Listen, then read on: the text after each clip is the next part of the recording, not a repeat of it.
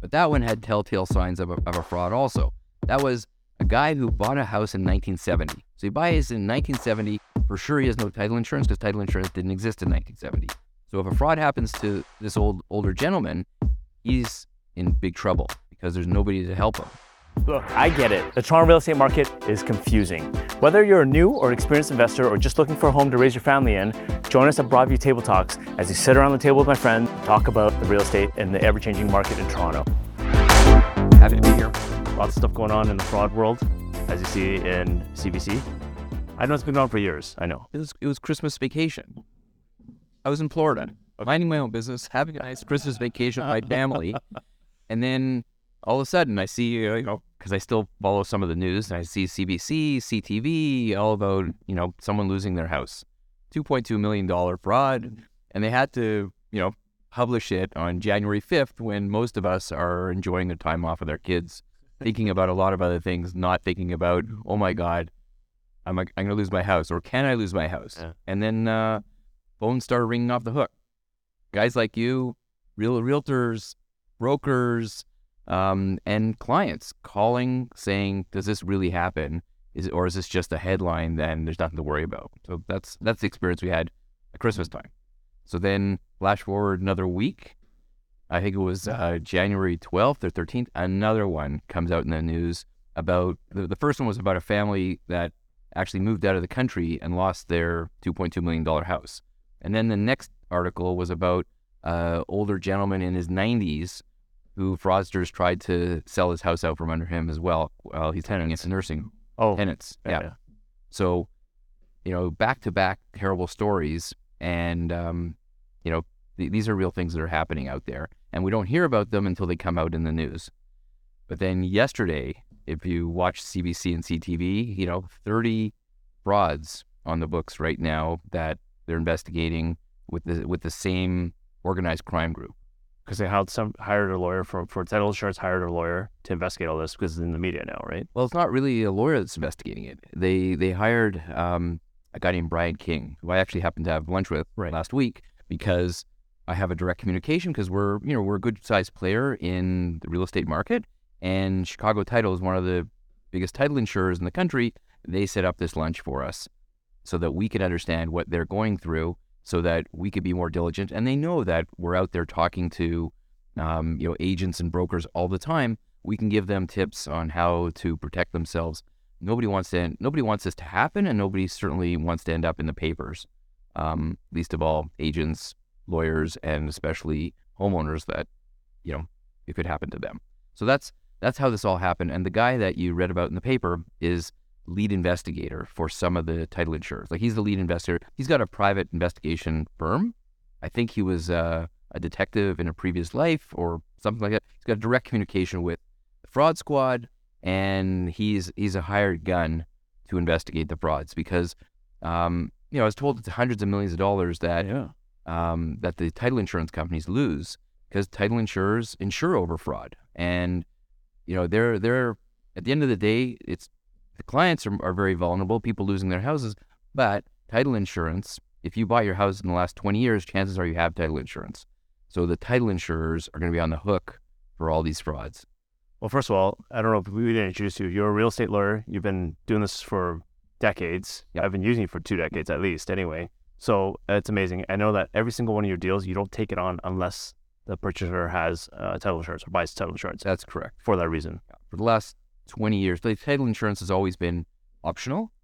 Um, when title insurance came into Canada, I was one of the first lawyers out there to adopt it. I met um, really nice guy who's the CEO of Stewart Title, and he convinced me that I, this is something that I, that is great for my clients. And I agreed with him. I investigated it, agreed with him, and then I decided from that day forward, I am not going to close a deal without title insurance. It's some pennies in comparison. You know, if you're buying, let's say, you know, five hundred thousand dollar house, maybe it's six hundred dollars for title insurance. It's relative to the amount you're paying for your property. It's it's nothing. It's a one-time fee. Yeah, it's not- one time. Yeah. So a lot of people don't know, and don't may may not know what real uh, title insurance is. They probably do, but in case they don't, it's just a one-time fee, and it protects you for anything to do with title, right? Yeah, it's not. It, it protects you for lots of different things. Right. You know, like uh, arrears of taxes from previous owners, things like that, uh, work orders. But in this context, let's just talk about the real protection you need, which is fraud. Because the other things, if somebody's got taxers, it might be thousand dollars, might be ten thousand dollars. It's not going to be two point two million dollars. It's only the frauds that will really hurt someone. The other ones, like I'm not belittling a work order or anything, but those are it's all small potatoes compared to that. compared to the frauds. So Yeah. and the frauds they don't happen a lot. It's not like you know it's it's a fraction of a percent in our in our marketplace that, that it happens. But when it does happen, it's a big deal. You know, if there's if we closed I don't know five thousand deals last year, and well, how many how many deals were there in the city of Toronto last year? There was eighty thousand or something like yeah, that. to the two ends, right? So, oh no, actually, It was No, 120 125 the year before and about 80 last yeah. year. around- Okay, so we're we're hearing about 30 potential frauds right now. Even if it was 100 frauds, it's still not a lot relative to 80,000, 90,000 closings Right. in the city. So it's not a huge number, but to the people that it happens to, it's a huge, huge deal. That's why it's so important to talk about it and to figure out a game plan so that we can lessen the risk for everybody out there. And that's, you know, that's why we had this the lunch. There was me and a bunch of other lawyers and lead investigator and the, the top dogs at Chicago Title all brainstorming on what we can do. It's not just what we can do as lawyers, what we can do in educating uh, realtors and and their agents, um, and also talking to, um, you know, all the other government agencies. Like we're regulated by the Law Society, and the mortgage brokers are have different regulation. The the um, yeah, you guys RECO on our side. guys have RECO, and you're doing FINTRAC.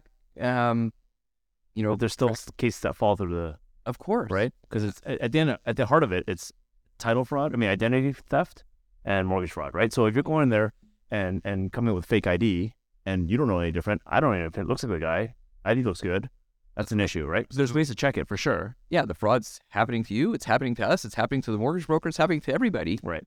with that same fake ID. Right. So we need a check and balance to figure out how, what do we do.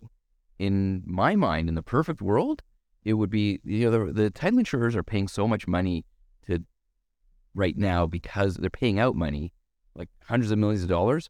How much money would it actually cost to create a better system?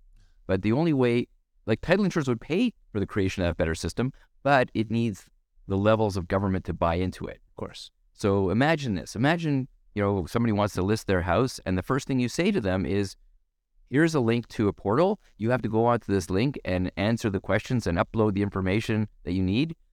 Similar to what you do when you go onto CRA. If you want to go into my business on CRA or something, you can link in through your banking information. So what if there was a portal that everybody that wants to buy or sell a property in Ontario clicks onto that portal and they get verified. And that verification is you know usable for the lawyers the agents the mortgage brokers. Once you're verified you're verified.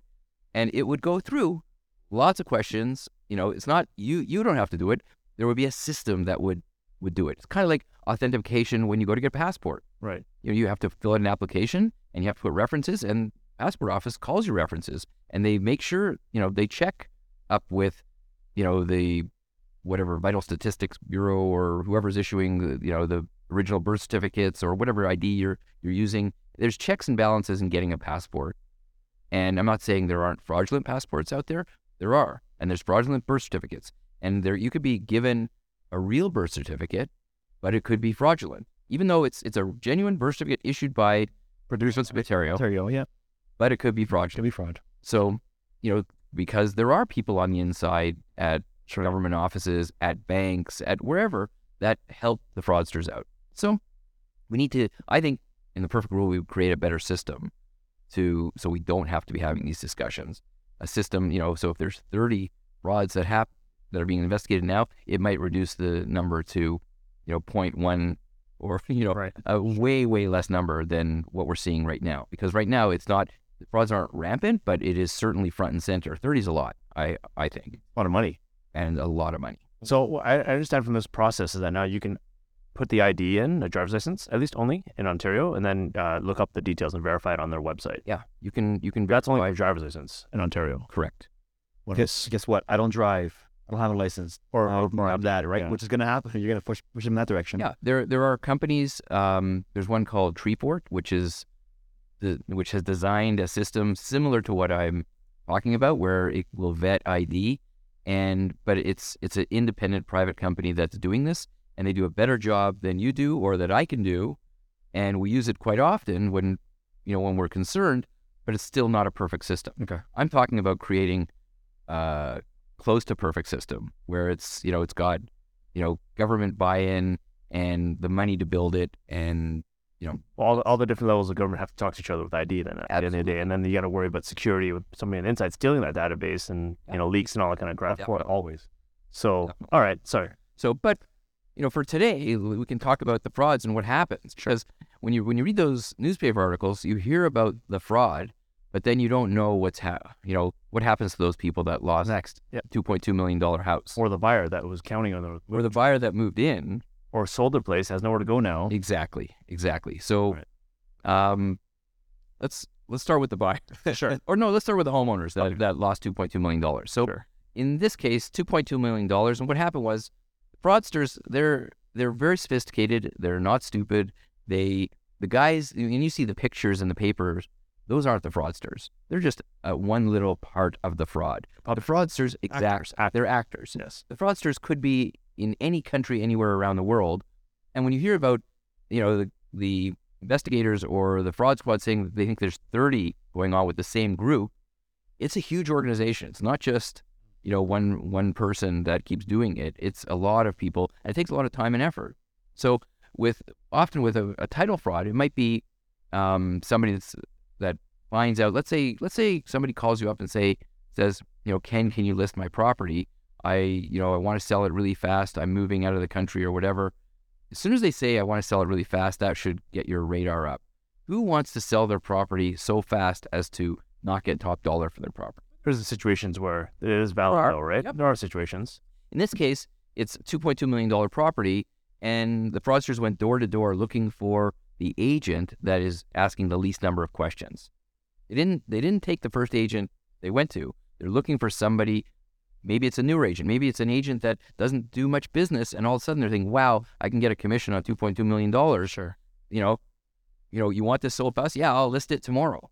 You know, like we'll, you know, we'll do whatever it takes to get it done fast and out because that's, you know, agents. Sorry, unbelievable. Yeah. Absolutely. That could happen. Yeah. So they might they might go door to door looking for that that right agent to uh, to list the property, and the agent may not have the experience to ask the right questions. So in the two point two million dollar one, they might have um, they they look for a house that in this case it was one that was empty. You know, they're looking for somebody that's renting the house, and then they might call you up. Someone might call you up and say you might have a house that's listed for rent, and they call you up and they say, "Hey, Ken."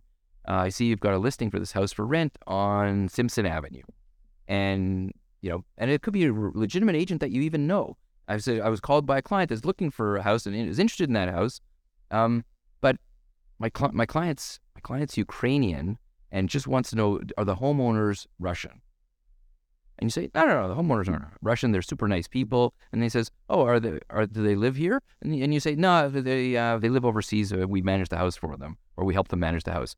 So right away, your focus is on are they Russian? Because you know they the fraudsters have diverted you to thinking, oh, oh, we better not put Ukrainians with Russians in a rental situation. But really, the question they're asking is, do they live here? Right. Right. Are they off? They're diverting you to a simple question: Are they here? And then, you know, and you, but your but your answer is like, no, they're they're out of the country. Fraudsters like, ding, Perfect. that's perfect. And then they say, and then and then you they may call you back and say, you know what, Fred, uh, uh, you know what, Ken, they, said they're not interested in that property. And then the next day you get a call from some other agent saying we've got tenants that are interested in that property. It's the same fraudsters, but just somebody else that went to another agent because they've just vetted you to know that that property, the homeowners are out of the country. Sure. That's that was their whole agenda. So that that's how the frauds start. And then you know, in the process of renting that property, they're gathering information on the people. They're going to, you know, wherever they can to get statistics on it. So they might be using fraudulent information to get tax information, uh, creating enough information, stealing mail, doing whatever they can to create fake ID of those people. And and then they, when they ultimately they might rent the property and they might stay in the property and rent it for a couple months while they're generating that fake ID. Sure. And then next thing you know, the property's listed for so, for sale, and they knock on you know, one of your other friends' doors and they say, I want to list the property. And you say, fine. And they list it. And in this case, you know, $2.2 million, the fir- first offer that came in was a 1.7. And they said, great, we'll take it. Fast closing, we'll take 1.7. So the house is sold for 1.7 and the people, the homeowners are, have now lost $2.2 million. Well, they have no idea yet. It hasn't closed yet. No, no. Well, in this case, the $2.2 million did close. They close. Closed. No, no, no. What I mean is at the, cause at that point you're talking about 1.7. They got the deal. Great. It hasn't closed yet. No, it hasn't closed. Just a few, few more checks and balances. Yeah, they, you know, the fraudsters go to a law firm and might be the realtor says, you know, these lawyers are great.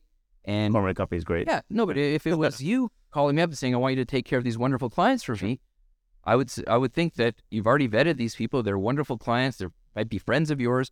I would only think the best of these people because it's coming from you. Sure. Because you're a trusted professional that we've worked with for 20 years. Right.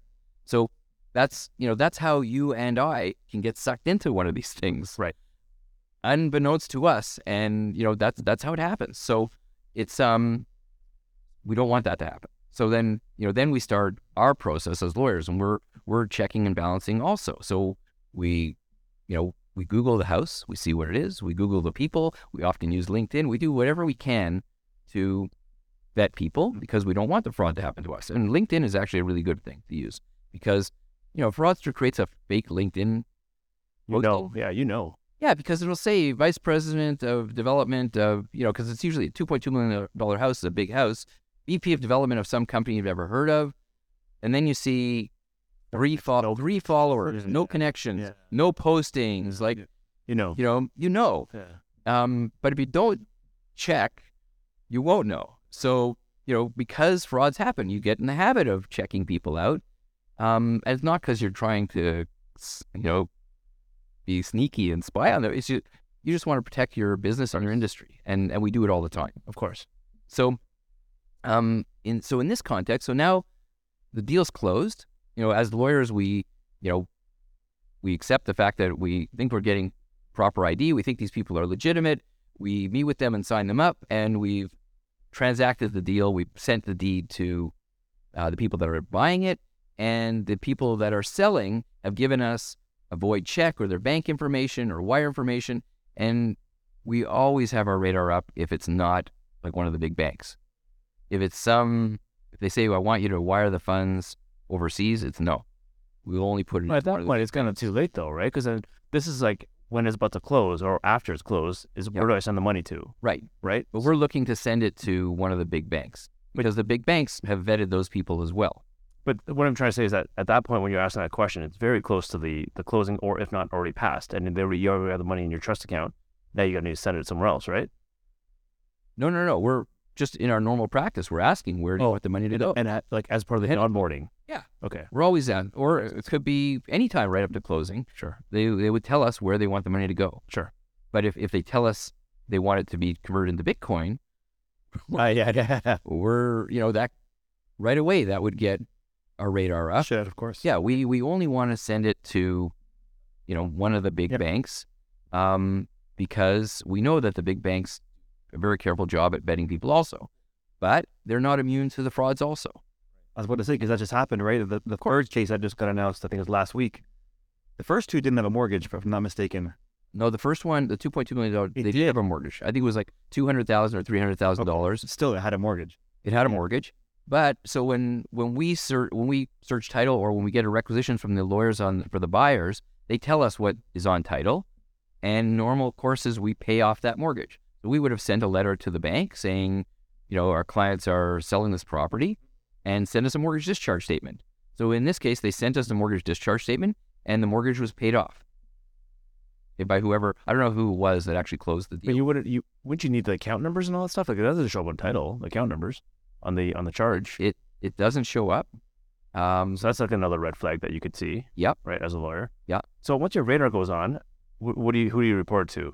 FINTRAC. I first of all you do a little more investigation. no, the police. Police. is yeah if, if we think there's a, a real fraud going on or if the radar is up we we might call uh, brian king because he does this all the time and he does it for many of the title insurers um, and get guidance from him and because he's got a direct channel to the fraud squad Sure. that is dealing with mortgage and title fraud so it would probably i would say first call would probably go to him second call would go and he would probably direct us to who will take the call at the police, and um, and that's how we would deal with it.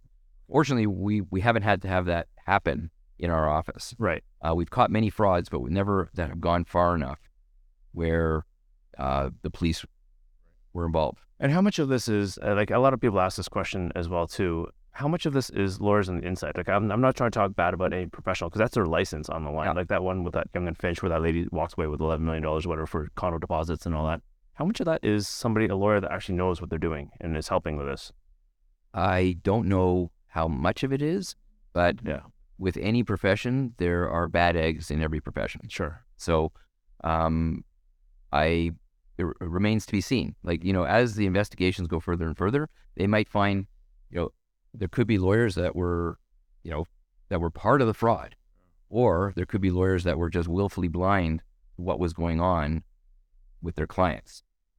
But you have to. Those are- It's not going to happen though, right? Because you, you go to school for what eight years or whatever it is, fifteen years or whatever it takes to get your license away. Throw it all away just for a couple million bucks, right? Oh. Like it doesn't. we get we get these publications from the Law Society, the disciplinary publications, and there's you know, there are lawyers that get that do bad things for stupid reasons, and you know, I think was it is it worth it for the number of dollars? And you know, I wouldn't do it for any number of dollars. That's I right. wouldn't be involved in anything like that, and neither would anybody that I work with. And most, you know, ninety nine percent of the lawyers out there are the same way. But there's you don't know the circumstances. It's usually some bad circumstance that a lawyer done. Yeah, anything. Yeah, right. Right. Could, Yeah. It could be drug addiction. It could be uh, gambling addiction. It could be anything that, you know, or or, you know, being friends with the wrong people.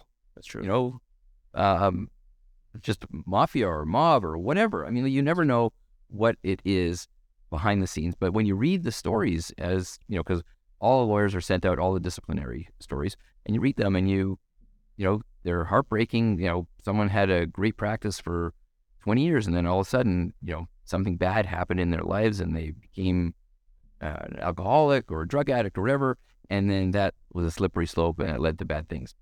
It happens in every industry, and um, I don't know if, you know, it remains to be seen if that is, if they're part of a lot of these frauds.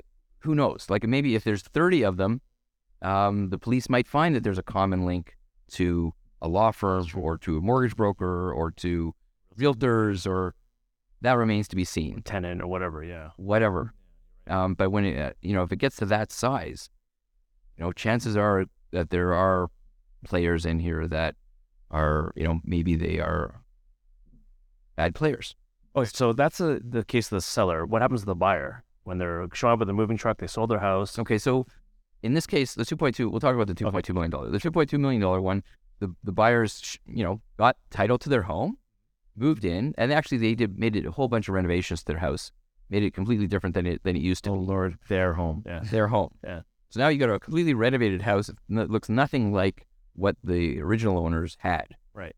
So this story actually had a happy ending because the original owners didn't want the house back. They've already they're uh, overseas. They were just renting the house as an investment. They were happy to get money for that house. Payout. Right. Right. So if as long as they got two point two million dollars minus that mortgage that was paid out, let's say the mortgage was three hundred thousand dollars, as long as they got one point nine, they were happy.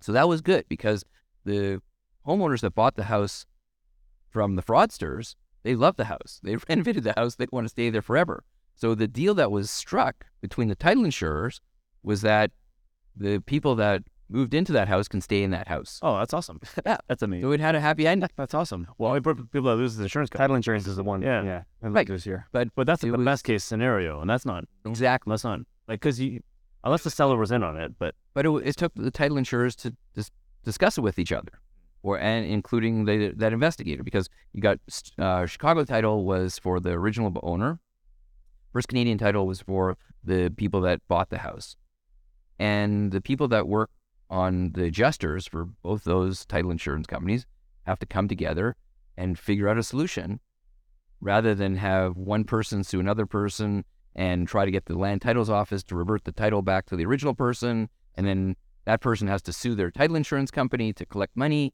It's like, you know, you know what it's like. It's like, you know, when you have a car accident, you, you want you don't want to have to deal with anything. You don't want to get served papers. You just want your insurance company to deal with the other insurance company and have the problem go away. Right. That's what happened in the $2.2 million case. So the two insurance companies had to write checks and, you know, pay the original owner out and pay the legal fees. And What a mess. Yeah, but Yeah. I'm glad it worked out. That's, that's that's good. that's how it worked. That's the best case scenario of a fraud case. best case for the two Fraud, the yeah. two people that were defrauded, the homeowners. Yeah.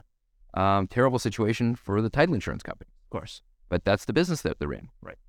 So, um, it's there's there's a small not so happy ending to this case. Okay. That small not so happy ending is the amount of insurance that the original purchasers had. Oh, So their loss was, let's say, $1.9 million because they lost the 2.2 minus the mortgage payout. Sure. Because that mortgage that they had was actually paid out. Um, so $1.9 million, they bought the house for, let's say, $700,000 12 years ago. Their title insurance policy, 12 years ago, you could only get it, your, when you buy a title insurance policy, you get the value of the house times two is the maximum payout. it's So the case now? I didn't. We'll get to that. Okay. We'll get to that. Okay, okay. But at the time, that was that was the maximum amount of insurance you could buy.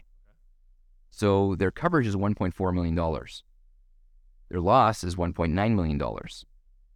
Difference is half a million dollars that they weren't insured for. They were underinsured, and so in that happy ending, they lost a half a million dollars because they had too little insurance.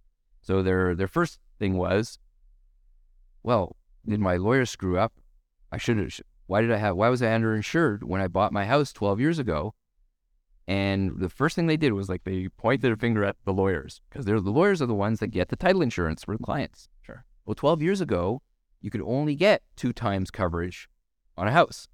So, you know, they, if they bought for 700, you could only get 1.4 million dollars of coverage, and the coverage lasts for the lifetime. As long as they own that house, they're covered for up to 1.4 million dollars.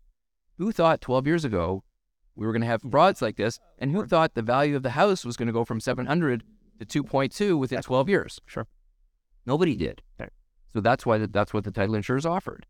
So um, Chicago Title, uh, which is one of the big ones that we use, came out with a, a program where, you know, so this is so there, there's no there's nothing that could fix that underinsured situation for these people. So, you know, you, can't point it at the lawyers because there was nothing that the lawyers had. We couldn't buy them more insurance back then.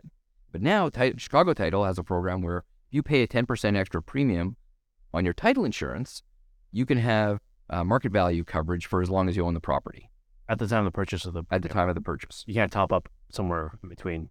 Like ten years later, you can't top up, can you? We'll get Okay, to that okay. But right now, right. so what we changed in our practice when when Chicago Title came out with this, right now, what we do is by default, we pay that extra ten percent, and we get our clients coverage that you know, so they never have to worry about value of the property. They'll always be covered. This is as of January 5th, Mitch, or is this is before? Well, he's had it for a while. I've no. Okay, Yeah. so been- So the premiums have gone up for a little bit, but you also, right, you also get a warranty. Too, So- which is yeah, the warranty is something else that's cool. That's different cool. from Yeah, everything yeah. else. But I think you know, if your title insurance premium is thousand bucks, I don't think you'll mind paying eleven hundred dollars, knowing you've got that coverage for you know that increases with inflation. Um, Stewart Title changed their policies, and they automatically give you, without paying another premium, they'll give you four times coverage of your property. So if you buy for a million bucks, they'll cover you for four million dollars. But if you own that property for twenty years, that might not be enough. You know, you've seen what Yep. a real estate market has happened. So um, it's up to we we use both title insurance companies, but it's up to clients to decide what they want. But by default, we, with houses, we're generally using Chicago Title because that other warranty program that we've got. Um, condos, we've been using Stewart Title. Both are excellent title insurance companies, and we try to find the best solution for all of our clients in choosing one or over the other. Um, but it's you know we, we want to get the most coverage we can, and we try to you know we, we quote our clients based on paying the full amount, like that extra ten percent. And if a client says I don't want it, that's their choice, and then we just won't get it for them. But at least we had that discussion, and uh, they they could choose whether they opt in or opt out. So that's that's what we're doing right now, so that we have a happy ending for everybody. So the other uh, insurance program that you're talking about was it's home insurance. So we have when the pandemic hit, we realized that clients couldn't go in and view the houses the way they used to view them because couldn't get home inspectors to go in. And it's really like on a house, you got to do an inspection. Condo is not quite as important Sure. because the, the building is, is managed by Common professional element. managers, Right. com- Common common elements. But in a house, you got to know what you're getting into. Of course. So when that happened, we went out to Chicago Title had a relationship with Encompass Home Warranty, which is a home warranty program where um, you can get a warranty for your house that you're buying. So we went to Chicago and we went to Encompass Home Warranty. We said we want to give one year warranty to every client that buys a house from us during the pandemic. We we don't we'll pay for it. We're it's not the clients have to pay for it. We will pay the whole thing because it was it was inexpensive. It was a few hundred dollars to get a warranty for a year. It's such a nice value add though, because not any other law firm does that that I know of. No, there is So- there isn't any in Ontario. Covering structural, plumbing, electrical, heating, that kind of stuff, right? Everything for a year. Uh, no, it's not Not structural. Not structural. No, it is heating. Okay. It's heating and air conditioning systems, plumbing systems, electrical systems, hot water tank. Those things are covered for a year. Because and and the reason we chose a year is because I think in a year you go through four seasons. If there is a problem, you're going to know within the year. And you know, to get a licensed electrician or plumber or whatever to come out and diagnose something, you pay a fifty dollar deductible, Sure. and they'll pay up to ten thousand dollars of repairs if that if they find something needs to be repaired. So I think I thought it was a great product, and that's why we implemented it in our office. We're going to do this as long as this pandemic lasts. So think all the real estate agents should know about this Yeah. because it's a huge benefit when you're telling telling people, I'm going to sell you this thing. Work with our lawyer and they'll give you a free warranty or whatever. Of course. That's awesome. Um, so we, we did it, you know, and we were like I said, we're paying for this. And I thought, okay, this will be. pande- How long is this pandemic going to last? Maybe you know six months. We'll suck it up and we'll pay it for six months. Well, we started this in April 2020, and we're still running with Yeah. it because the clients have loved it. I mean, there's been many instances where people have gone in, and you know, the, you know, they bought in in March, and then the middle of August, their air conditioning system breaks down, and they've had a three, four thousand dollar repair. Oh, crap. Missed an opportunity. It has still have to have it me in It's September. I should have made the claim. I just paid out of pocket for a new air That's right. meeting. Yep, you got to remember. Yeah, if you pay out of pocket, that's not a good thing. You have to make the call. Ten grand. Damn it! You have to make the call, and if they don't have somebody, to too late now. no, if they don't have somebody to come out immediately, they'll say to you, "Go get you know anybody you want, and then send us the bill," which which is also really really nice. So uh, we've had a lot of clients, especially with air conditioners. Um, we've had broken pipes and drain leaking things like that. Yeah, it's horrible. But with air conditioners, um, it actually happened to me myself because before I do anything, I always want to get it and try it out on my own. Yeah, of course. So I actually had a, an air conditioning a compressor that blew in, at my house. It was only 12 years old, but it was on Freon. It was on Freon or whatever gas you can't use anymore. Yeah. And they said, well, we can fix it, but we it's not advisable because it's you're, it's an old gas system. But we will pay four thousand dollars. They paid four thousand dollars for to get a new air conditioner for, That's amazing. and I did not tell them who I was. I didn't say, "Oh, I you know I'm sending all these policies to you," or anything like that. I just wanted to experience it myself, and our clients have had the same experience. So, but we're we're, we're digressing. So that's not Forgot about it. fraud. Oh, all right. But on, on the fraud stuff, there's so we, we talked about that that big fraud, the two point two million dollar. Let's talk about the other one that was in the paper. Uh, that's the guy who's 95 years old and living in an old folks home. So that's a guy. That fraud happened. They caught it before house was sold out for, from under him. But that one had telltale signs of a, of a fraud also. That was a guy who bought a house in 1970. So he buys in 1970. For sure, he has no title insurance because title insurance didn't exist in 1970. So if a fraud happens to this old older gentleman, he's in big trouble because there's nobody to help him. So, um, in the, in his case, if so, because he's got no title insurance, there there are things that that are built into the Land Titles Act which can help get your title back. Right. But, but let's say, for argument's sake, he he's defrauded. What did these fraudsters do, or or he's he's getting into a fraud? These fraudsters, 95 years old. It's really hard to find a 95 year old actor to pretend they're you know to be the fraud. or the daughter or whatever. So in this case, the fraudster was actually presented fake ID of being a 55 year old person, and that would have been something like a, an astute realtor would have searched title. So the the realtor checked title on used Geo Warehouse, Sure. And in Geo Warehouse, you can just see that, yeah, the name matches. Sure.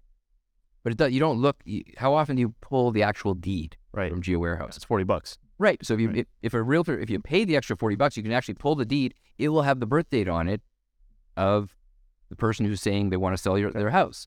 Then you would see that that guy's ninety five years old, and the guy that's in front of you saying I want to list my house is fifty years old, and he's giving you ID with that name, but fifty year old's ID.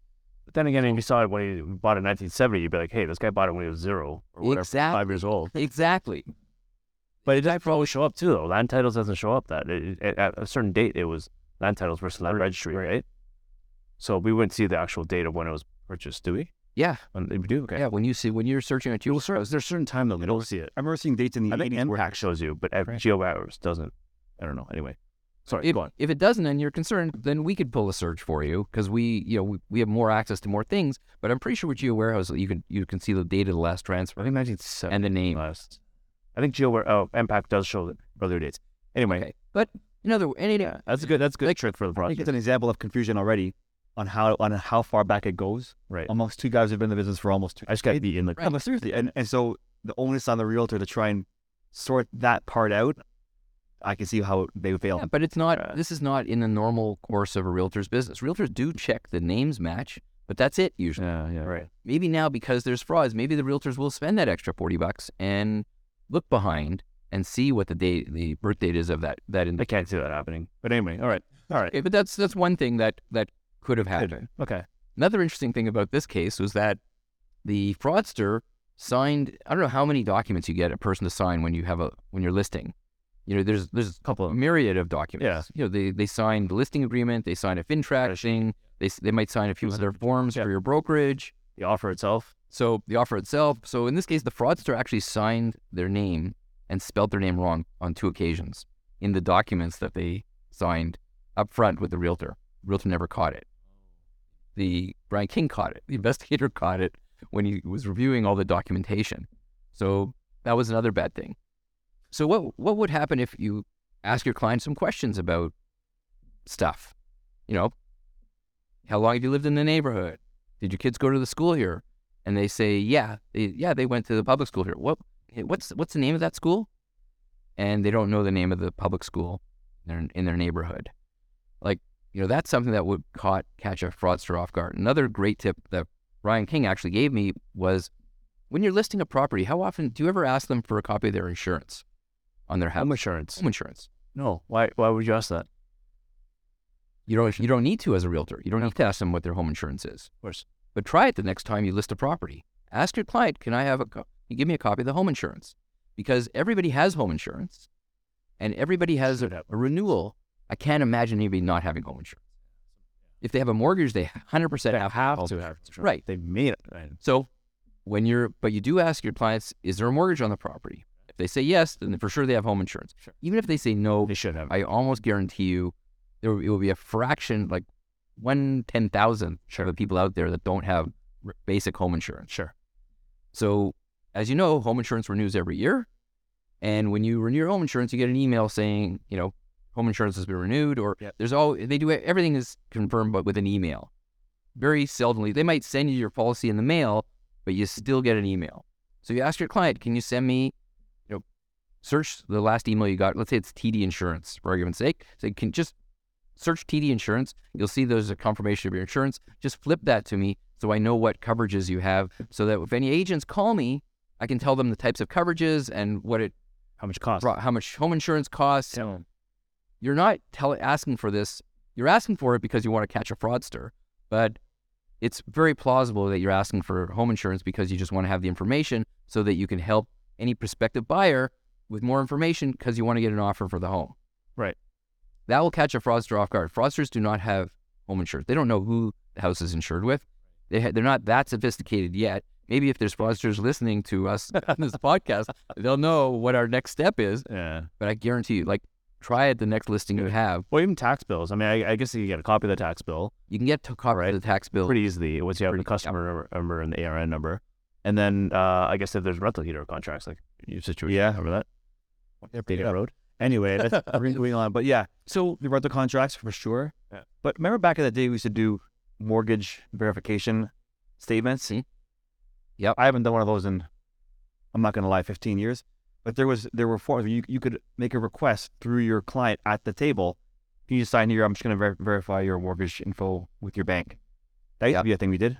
That'd be, Absolutely. that's a return, yeah. with with Treefort, quite often what they do is they they look at the um, a person's credit bureau, and they can see that they have you know Rogers for their television and Bell for their phone and Enbridge or whatever that shows up on their credit bureau, and they'll ask the person on the phone or through their email or through the portal, upload a copy of your bill and of your phone bill or whatever because they can gather a lot of information from the credit bureau and that's that's one of the ways they do a check and balance.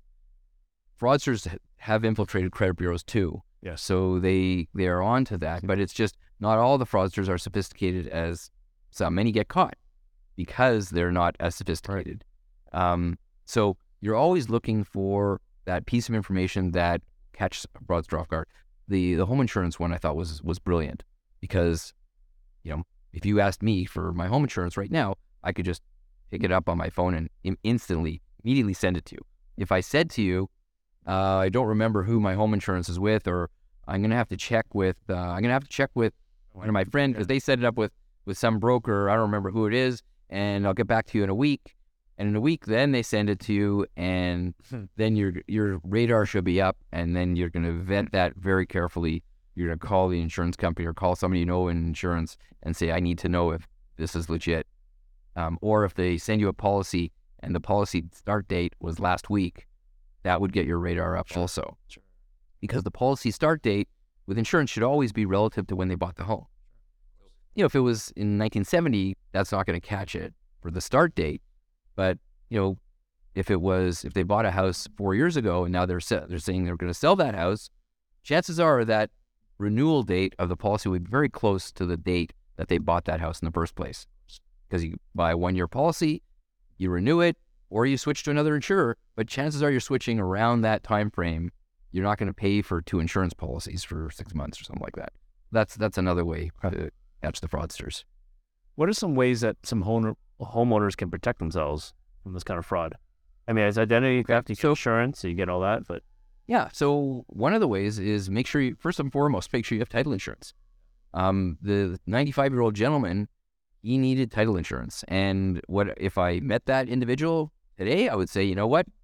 Let us get you a quote from one of the title insurers. You can buy title insurance anytime you want. You don't have to buy it at the time you're buying your house. So for anybody that any clients you have that are older, that have owned their house for a long time, anything over 20 years for sure, they don't have title insurance. Um, when you when you hear about that, or if you're talking to your clients and they tell you about their parents who are moving to a f- old folks home or whatever, just it's a great conversation starter with any anybody that's a potential client out there.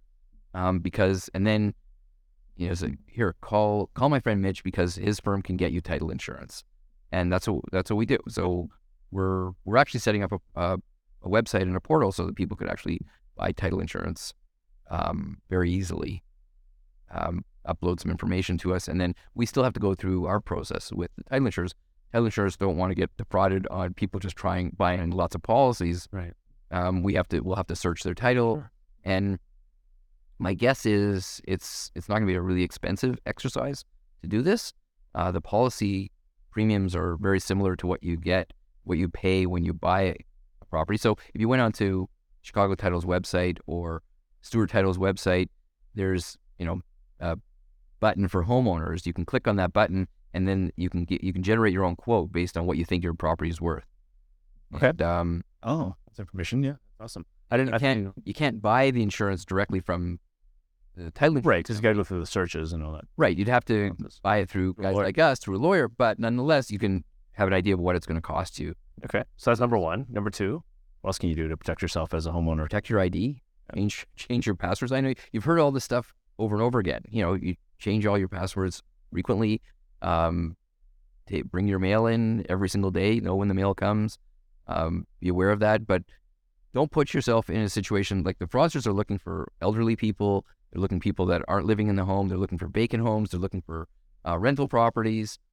If you live in your own house and um, you live a normal life like you and I do, chances of fraudsters targeting us, and you also have a mortgage because fraudsters don't like big mortgages. So, um, you know, you may even want to register a big line of credit on your home and not use it because the fraudsters, when they search your title, they see, you know, if it's a $2 million home and they see you have a $1.7 million line of credit, even though it's not being used, the, the first thing they see, they don't know whether you're using it or you're not using it, but they certainly see a big registration that would, No juice enough. There's no value. right. Yeah, yeah, yeah. Yeah, they're not looking for that. They're, they're looking for the house with no mortgage, Right. looking for the house that, you know, $2.2 million with a $300,000 mortgage. You know, they're looking for that scenario. And the reason why it was $300,000 because the people bought a, got a mortgage when they bought the house 12 years before for 700 got a regular mortgage and it's been paid down a lot. And so the fraudsters, when they search title, which you can see on GeoWarehouse, you see the date they bought it and you see the mortgage. If the, if it's still that same registration from 13 years ago, you know, purchased house, mortgage is the next thing that's registered, nothing else registered since, chances are those people have a very small mortgage and nothing's left or uh, or next to nothing. Of course, left. of course. We use that for negotiation power, power anyway. Yeah, and the fraudsters are onto that. So that's that's what they're looking for. All right. Um, Neil, do we have any questions on the live chats at all? Uh, we don't have any questions coming up, but uh, Sherry did say that this is a great offer, and that's in regards to the warranty where Ken lost. Should reminded us. Like I completely forgot. No. Lisa, Okay. you're watching, But yes, if you're watching, feel free to drop a question in the comments for Facebook or send it on YouTube also by commenting, and I'll be able to see it. I'll stop them and uh, send them the question. awesome. Thanks. I think the insurance uh, ask is very valid, totally justifiable as well. Yep. And it's a pretty easy thing to. Yeah. Absolutely. How do people find me? Do Well- did you did you put like are they seeing like a byline like call the number on the screen? Well, we're, we're going to close off. I was going to ask how people reach out to you, but you might as well say it now. How are people Okay. going to find you? How does so reach out to you? our, our firm's Foreman and Company. Yeah. And we're real estate lawyers. Like we do some wills and Estates and stuff like that, but pretty much real estate law. There's 15 lawyers in my office. We have 58 people in the whole firm. Tino. And yeah, so we and we close deals all over the province of Ontario. We're one of the Year. bigger players. Some, how many a year you do? Sorry? Tell them how many, How many a year? How many deals a year you do? I think last year was 6,000 deals. That's a lot. That's a lot of deals. That's a lot of deals. About four these percent. guys- We're big. We're biggest in Toronto. We, I think about four percent of all the deals in Toronto go through our office. That's awesome. Uh, we're pretty big in Ottawa. Um, matter of fact, we were just um, nominated for top law firm in Ottawa for real estate. Okay. Uh, by Faces Magazine. It's like a big publication that has a gala in Ottawa. So we're really happy about that. Congrats. Uh, Toronto Post Magazine. The last two years, um, six of our fifteen lawyers were named Toronto's top lawyers in real estate by uh, Post Magazines uh, this year, which was amazing. Like, it's not.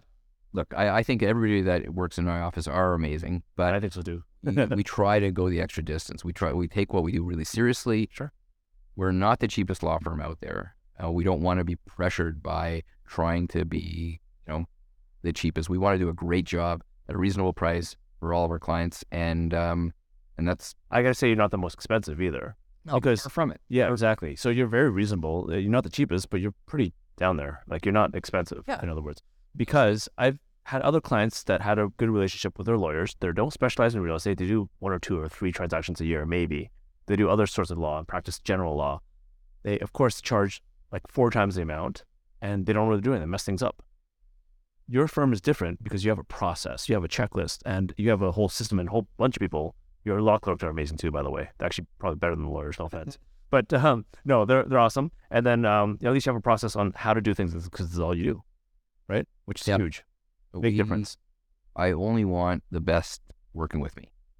It- It's not just, you know, they, they don't have to be, it's not about top marks in law school. It's about street smarts too. Because the, if you got top marks in law school, that, that's not training you to catch a fraud. Sure. You know, I want people that look at the big picture, that are willing to ask the right questions. Want law clerks to do the same thing. We train our law clerks to do that also. And, and we pay our law clerks really well because we want great people handling this stuff for all the clients. It's the, it's the biggest investment the average person has in their lifetime. You certainly don't want to mess that up. So that's that, that's what we do. Yeah, it's great. Um, okay, so how do they find you? So Korman and Company, you just Google it. You can find your site, kormanandcompany.com. Yeah, well, it's actually kormancompany.com That's is, right. is the website. Yeah. And everybody in my office, our first name at kormancompany.com. So if you need to get a hold of me, it's Mitch at kormancompany.com. And what if they have questions? Who do they reach out to? If they want to have a new deal to submit to you, who do they reach out to? Send it to me. Okay. And I'll and I'll send it to my admin team. Tell them how it is. Sorry? Tell them how to reach you. Mitch at kormancompany.com. It's Or- M A N C O M E A N Y. So it's all one word. Yeah. Kormancompany.com. And copy new deals at kormancompany.com as well. Yeah, well, new deals is for the realtors. Oh. So actually, if they write to info at kormancompany.com, which is what it says on our website, they'll get our admin team too. Awesome. Um, Great. You watching it? And yeah, can't, can't be with me too long. do this again. No, it's too much. well, no, actually, I remember one of our, like a long time ago, maybe 10 years ago, 15 years ago, there was a assignment deal that you helped me out with. And the builder said, no, you got it through. And we're not going to say it on camera how to do it, but you did, uh, you did it, do it. which was awesome. So I'm really impressed. A lot of good things that you know. And there's a lot of things that your clerks and lawyers have actually caught as well, too, just for the complex deals I've given you as well, the commercial deals that were pretty amazing. So Yep. How, how, how much time do we have? as much as you want. Do you want, do you want to hear about another kind of fraud? Yeah. Another exciting story, one that I actually caught. Well, actually, it happened twice. Uh, two attempted, two attempts through my office. One I caught, and one um, Michael Clark, one of my partners, caught. So, um, agent calls me from Barrie and says, "I've, you know, I've been reached out. You know, people reached out to me for a twenty million dollar house that they want to buy." And first thing is, there aren't too many twenty million dollar houses in Barrie. The house, the house is in On you know lake. GTA, Right. on the lake, and you know, but I'm worried because the purchaser is in California, and he says he wants to buy it because his girlfriend lives in Toronto, and he wants to have a, you know this beautiful home for him and his girlfriend because he'll probably be coming up here a lot or or living here, whatever. And he's purporting to be some extremely wealthy person, so twenty million dollar purchase is nothing for him. And so I get the call from the realtor, and right, and the realtor was smart enough to say, "I don't like this. Something. Why would they call me? I'm a Barrie realtor for uh, Toronto property." And anyway, but the realtor, before it even got to me, the realtor did actually show the house to the girlfriend, and the girlfriend walked around the house uh, with a, you know, with you know FaceTime video and showing her boyfriend how beautiful the house is, and they love it, and they want to put an offer in. Something doesn't sound right, so they reached out to me, and first thing I did was, well, this guy in California doesn't know how um, our real estate system works, so put me in contact with the guy in California.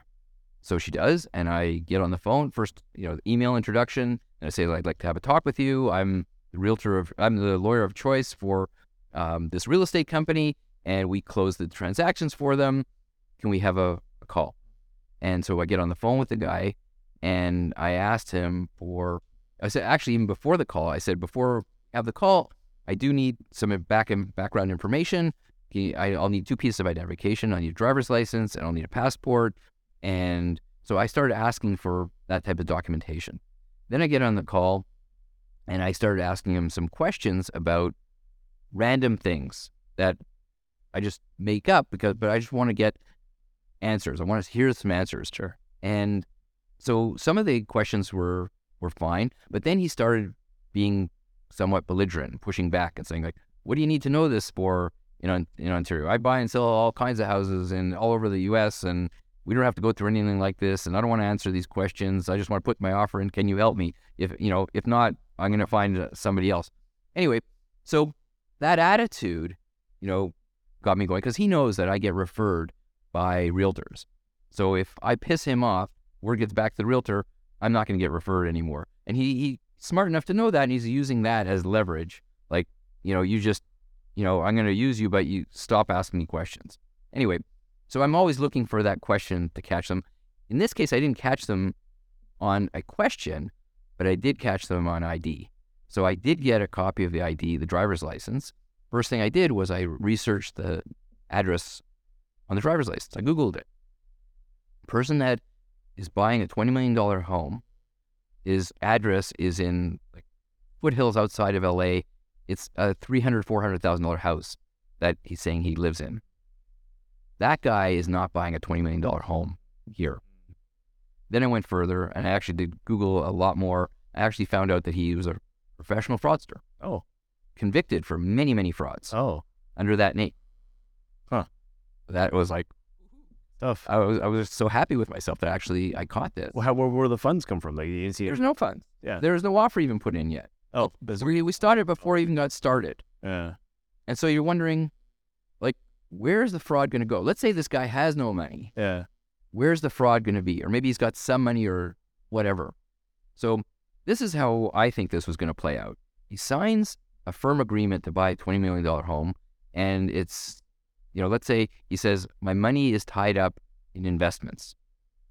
Um, you know, I, I I'm going to have to stagger the the deposits. Like $20 million home might be, you know, $500,000 deposit or so it might be a million dollar deposit. right. Let's say it's five hundred thousand dollars. Sure.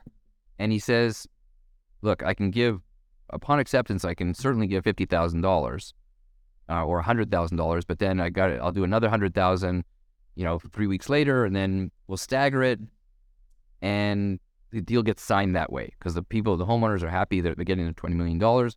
They'll take a staggered deposit because the the closing's not for you know three months or something like that. They're okay Sure. as long as that deposit money comes in. Then he goes to the realtor. So the deal's all signed, and he's going to make that fifty thousand dollar deposit. And he says, "Oh my god, I can't believe it! You know, my, you know, I have this bank account in France, and I've got seven million dollars in this bank account, and they're telling me it's going to take thirty days to wire it to me, or fifteen days, or whatever the case may be. I can't that fifty thousand dollars. I can't do. Like, you know, you, you're my listing agent. You pay the fifty thousand." and I'll pay you back in 15 days. Here's here's confirmation I got the money. Here's a copy of my bank statement from the bank Bank Paris in Paris, France. And now the agent's sucked in. The agent thinks they're going to make what's two and a half percent of twenty million dollars. I don't think that way. So maybe two and a half percent is a lot of money. It's a lot of money, man. Half million? Yeah. I don't, I don't know. Whatever. Yeah. Seven inch. Yeah. Huge money. The agent's like, okay, I got a line of credit. I'll I'll just pay the fifty thousand dollar deposit, Sure. and that buys this fraudster some more time. So the fraudster still doesn't have any money because all they've done is they've got an agent to pay part of the deposit. So what's the fraudster doing with the agreement of purchase and sale? Now he's taking an agreement of purchase and sale where he's buying something for $20 million and it's a legitimate agreement of purchase and sale, he's shopping that agreement of purchase and sale to other people to defraud them. No. He goes to he goes to a cocktail party and says, "Oh, I, yeah, hey, how are you? I haven't seen you in a long time. I just what's new? I, I- just bought this twenty million dollar property in Toronto, and you know it's stunning. Like, look at this!" And shows him all these pictures and everything, and tells him a great story about this property, and then that's the end of that evening. Sure. And the next day he calls him and say, "Oh, you know, so when I seen you, remember that property I told you about? I'm going to send you a copy of the agreement that I'm buying. This what he sends him a copy of the agreement. It says, I've got to make another deposit, a hundred thousand dollar deposit in a week, but I've got fifty million dollars tied up in the sale of my business of whatever, and it's taking a little bit longer than I thought. Can you loan? I like, I haven't got any money because it's all tied up in Sure. this deal. Can you lend me a hundred thousand dollars? I'll pay you back a hundred and twenty thousand in two weeks. I just need the money for two weeks. I'll give you back twenty thousand dollars on your hundred thousand dollars, and he'll do that to ten other people. They'll shop that agreement, and the people, the, you know, the person that's going to get write a check for hundred thousand dollars is not stupid. They're going to call the realtors, and the realtors are going to say, "Yeah, yeah, we know this guy, and he, yep, he's buying this house, and yep, that first deposit went in fifty thousand dollars. It was my money that I loaned him, but yeah, the, you know, everything's fine with that agreement. No, it's so unsophisticated. This No is what way. this is No way. This is what happens. Mi- minus the part, like sometimes the agents do get sucked into helping their clients out. Yeah. But the fraudsters will shop something paper like that around and pick up fifty thousand here, a hundred thousand there, and then the guy's gone. Yeah. Of course. You don't know. So the fraud was never in that fraud. It's never really relating. Is relating to the house only from the perspective of that signing that first agreement. Tool. But the fraud is completely separate. Yeah. It's just tool to get money. Ah, that happened to me.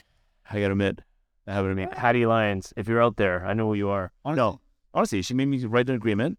Didn't put any deposit. I put any of my own money, of course, obviously. I'm not stupid. Yeah. But uh, she never showed up with a deposit. And that's when you asked, Did you ask for proof of funds? I'm like, oh, I should have done that. it was a $2 million home at the time, which is a lot of money back then. Yeah, but the proof of funds could have been fraudulent also. Of course. Like it's just But either either way, moral of the story, you can't catch Of course. It didn't happen. And so nothing happened. I was like, what's a scam here? Like, I don't get what she's trying to get. Like, I, I really don't understand. But That makes sense. So they're trying to use it to shop around to scam other people. Hattie Lyons ghosted you after that? Of course, Over. of course. Did she ever really exist, Ken? Who knows? She wouldn't look up. So anyway, whatever. And then I got a fake ID. Oh, you gotta see this. I gotta show you this one. Um, all right. Anyway, I'll find it. But uh, it, it was horrible, horrible. And I just I just wanted to play with them just to see what it was. But this is the ID he sent me. Like, come on. Like, I don't know. It was horrible. Yeah. Gracie Fu or something. How does this make any sense? And then I looked up like at his Instagram profile and it was from like Nigeria or something. I'm like, what Yeah, um, the heck's going on? where's my driver's license? This is on live video. Go. I'll tell you, like so. This is a regular. This is this is actually legitimate Province of Ontario driver's license. Sure. On the back of it, there's like this little fine line back here. Yeah. That you can't see what it's on. Sure. What it says. Sure. It actually says your name on that fine line. Okay. It has information on you. But if you had a magnifying glass, you could actually see that. Sure. That's one of the safety features. Are you? I don't know. that So that's one of the safety features in a driver's license. line. This has. I can't see the words. Oh, I, I'll take your word for it. Yeah. So it's like a diamond. if you scan it and you enlarge it or you get a magnifying glass, you should be able to see. That's one of the ways you can tell That's the barcode and if it. yeah. yeah. Um, I, I had no idea, but it was actually the investigator Brian King. He he taught me that one. But who does that? Because what we do is we take the ID from the client and we scan it into our system, and it looks Yeah. real. Um, we don't like my staff doesn't have a magnifying glass, and they're not examining every And- driver's license that they're handed. You've also been on Zoom for the past two and a half years doing transactions. Like you're not That's- physically seeing. Yeah. Yeah. The best thing for us in the pandemic was enabling us to sign our clients remotely. It was the best thing and it's the worst thing. Best thing because clients love it and we're more productive because of it. And, you know, it's it's a better client experience rather than, you know, they're trying to, you know, worry about packing and everything and they have to drive over to their lawyer's office and sit down with the lawyer and go through all the documents and sign everything. They, you know, they it saves them a lot of time and effort. It's it's a good client experience. But at the same time, we're taking identification that is scanned and sent to us rather than in the old days, they would show up at our office and hand it to us. But, you know, if they hand, they could just as easily hand us something that's fraudulent as faxing or emailing or, sure, you know, scanning. But it, it's easier to fraudulently change things that where you know it's being sent electronically rather than in person. Of course. Because we can't touch that passport to see if it feels right. Right. Same thing with the passport you just showed me. Yeah. You're not feeling it because you you know what a, a real passport feel should like, feel like. yeah. The weight of it, the texture of it, like it may be off. And and then I guess there's also fraud in in the tenants, uh, you know, landlord and tenant stuff as well too. That happens more frequently. The, the payout isn't as big, obviously. Yeah. But uh, yeah, there's a lot of stuff going Yeah, on. Yeah, but if if the frauds that we're seeing with title fraud start out as a tenancy situation, you know, the first thing is that they were presenting themselves as tenants to gather information to move into the house and then sell it. So on the tenant side, you know, when you're acting uh, for the landlord, you got to be as vigilant as you can in vetting those tenants. Absolutely. You know, our focus is always on, you know, job letter and, you know, credit score. Credit scores can easily be manipulated with Photoshop. Not even at Equifax. There's people that do this stuff. Okay. So, you know, know somebody. we've got to be more diligent, even in the, you know, with the landlord and tenant situation. Yeah. Uh, if you're acting for a landlord, you got to be ask, asking the right questions. Uh, you know, I had, uh, I have tenants in Leslieville that, um, you know, when I accept them as tenants, they've been long-term tenants of mine. Long before my fraud radar was up, they've been with me uh, five, six years. But they wanted to rent. I asked them, "Why do you want to rent this house?" Because our kid wants to go to this. There's an alternative learning school or something in Leslieville, and we really want to send our kid to this school. That was a good answer for me. Okay. And they actually had a kid. I saw the kid. Okay. Kid was like three years old at the time, but you know, um, you do what you can, and if something doesn't smell right, if you're not getting the answer that you're expecting, that's when you got to make the, the phone call. So in, in your context, as uh, you know, if you're a realtor and you're not hearing the right answers, you call the broker. Um, you call, you know, whoever the more the more experienced people are in the firm, and then you call the lawyer that you know, or you call title insurer that you know. You call whoever can help you. Bet. Well, yeah. Situation. Luckily, my situation was caught early because she didn't come with a deposit. So that's that's that. And there you go. What else can you do, right? But anyway, This is very informative. Thanks, Mitch. This is awesome. Thanks for coming to talk to us. Um, love to do it again. And yeah, I don't know. So reach out to Mitch, Mitch at kormancompany.com. If you have any questions, you're on social media. No, not you, but your team. Yeah, I'm on social media. Okay. You can, uh, if you go at the Leaf Nation, you'll see a great video of my kid high fiving the Leafs as they walk Oh, on that's the awesome. ice. That's the extent of my social. Five minutes of fame. There you go. Five minutes of fame. All right. Thanks for joining us. That's awesome. Thanks for having me. Add it up.